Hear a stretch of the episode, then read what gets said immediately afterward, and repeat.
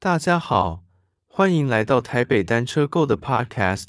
跟朋友一起外骑的时候，常常是有的朋友会骑得比较快，有的骑得比较慢。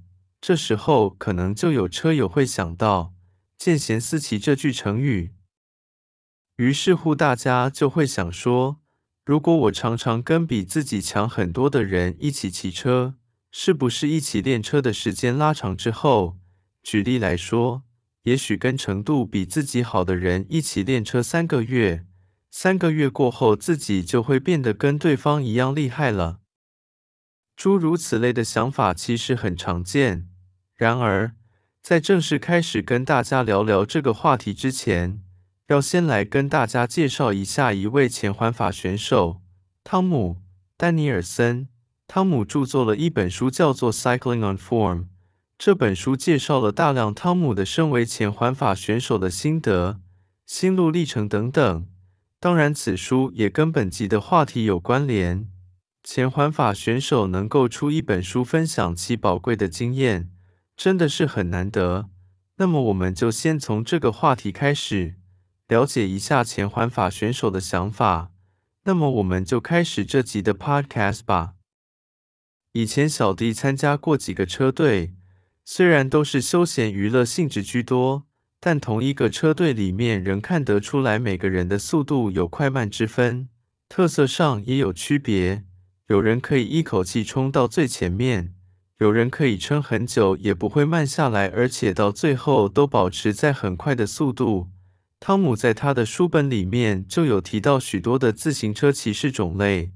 类似的内容在 Training Peaks 的网站上也有。一分钟以内的短程爆发力比较好的叫做冲刺型自行车骑士，三到八分钟的中长程耐力不错的会叫做追赶类型自行车骑士，同时擅长短程、中长程的人则叫做全能类型自行车骑士，而能持续超过三十分钟以上耐力的则叫做计时赛型自行车骑士。每种自行车骑士都有不同的擅长以及不擅长的项目。举例来说，如果一个冲刺型自行车骑士，若是要请他进行长时间且高速的骑乘，想必撑不了多久就会累到气喘吁吁。类似的情况在环法赛的时候也是如此。所有队友常常会全程小心翼翼地护送冲刺能力最强的冲刺型自行车骑士，直到终点之前。然后最后关头才让他冲出去夺得该站冠军。然而，在整个赛事的过程中，冲刺能力最强的队员很有可能在中途被集团甩掉，因为他的长程巡航的能力较弱，因此需要让队友一直帮他破风，节约体力。即使环法选手都如此，同样的道理对于我们一般的自行车骑士也差不多。白话的说，也就是每个人擅长的领域是不同的。当您跟比较强、速度比较快的朋友一起外出骑车，并且您试图沿路一直跟上他的时候，您很有可能沿途是以比较高的功率区间在跑，也许是 Tempo 功率区间，也许是 Sweet Spot 功率区间。这样子的区间，对于有氧区间的训练效果来说比较差一点。因为它使用到的肌肉比较偏向使用快缩肌，且超过有氧耐力的上限。于是乎，当您骑乘完毕回到家，并且查看您的骑乘记录，并确认整个骑乘所练到的功率区间，自己也就没有练到原本的目标。目标原本也许是要增强有氧区间的能力，以加强续航力。然而，由于跟着比起自己强的朋友一起骑车，强度远远超过自己的心率有氧区间，续航力有可能完全没有练到。不过这时候你也许会说，跟比较强的朋友一起骑车，因为要拼命赶上他，所以高强度的部分练到很多啊，还是有进步。这就要看你想要练什么样子的高强度了。如果你有跟朋友讲好一起骑乘的方式，例如轮流破风轮车。以稳定的速度持续前进，体力比较好的就让他负责破风的时间比较多一些。例如，假设跟一些朋友总共五个人一起外出练车，体力好的破风一分钟就退下来，而体力比较没那么好的就破风三十秒就退下来。如此一来，当退下来的时候，就可以改成以稳定的耐力区间前进。上去破风的时候，强度虽然可能会拉高到约甜蜜点训练的强度，于是整个骑乘中的过程还是大部分时间会落在耐力训练区间，还是能成功练到有氧耐力。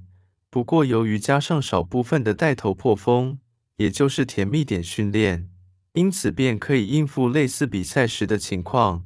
毕竟比赛时三不五时都会碰到有人突然想要往前冲。这时候，你就会需要应付这种偶发性的高强度的攻击，以免掉出集团。所以，整个骑乘过程中加上少量且多个甜蜜点训练强度的破风是不错的。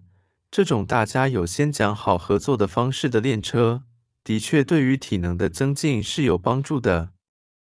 然而，如果跟大家讲好的练车方式是完全不协助彼此破风，仅仅靠自己力量前进。这个练法就很接近于铁人三项。铁人三项比赛是不能帮助彼此破风的。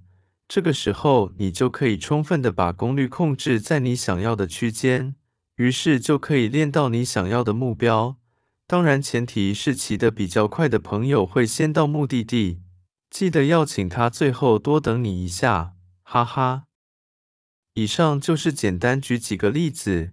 基本上，如果跟一起练车的朋友如果讲好怎么练，而且对方也同意一起配合，那么你就可以练到你想要的功率区间，也就是 WKO 五的专案领导人 Tim Cusick 他所提到的 Time and Zone。练功必须要练到你想要的功率区间的话，练功的效果就应该还不错。这个情况比较适合彼此之间已经很熟识的朋友一起练车。如果大部分的情况都是跟不是很熟，而且比你骑得快的朋友一起骑车，大概你就练不太到目标功率区间。就小弟的个人经验来说，大概就会变成刚开始练间歇的高强度黑然后被海放，接着自己改成慢慢的练耐力区间。所以跟自己不是很熟的朋友一起练的情况下，就可能会练不到你的目标功率区间。所以，如果希望团骑真的比较有效果的话，建议还是跟一群固定的车友一起练。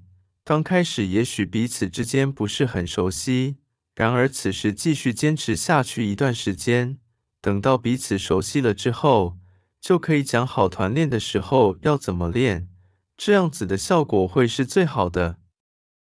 以上就是这集的相关内容，也可参考我们的 Line 的讨论群组。参考下方叙述栏里面的网址即可加入群组。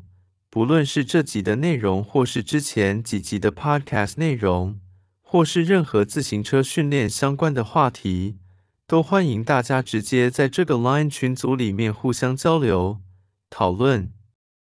同样的，以上的内容都会做精简的摘要，放在我们台北单车购的官网，方便听众之后回头来进行快速的查询。当然，如果您想对这集了解的透彻一点，建议多听几遍，并与 Line 群组里面大家多多互相交流，就能够更加的了解。因为经过讨论的知识更能深刻的记忆在脑袋里面。这一集 Podcast 介绍的内容大致上就是这样，希望对大家能有帮助。上面的参考资讯都来自于网络上的资讯。力求自身能够亲自验证过，而不是纸上谈兵，并且尽可能的不要掺杂太多我个人的想法，力求整个内容能比较客观。今天台北单车购的分享就到这边，谢谢你的收听。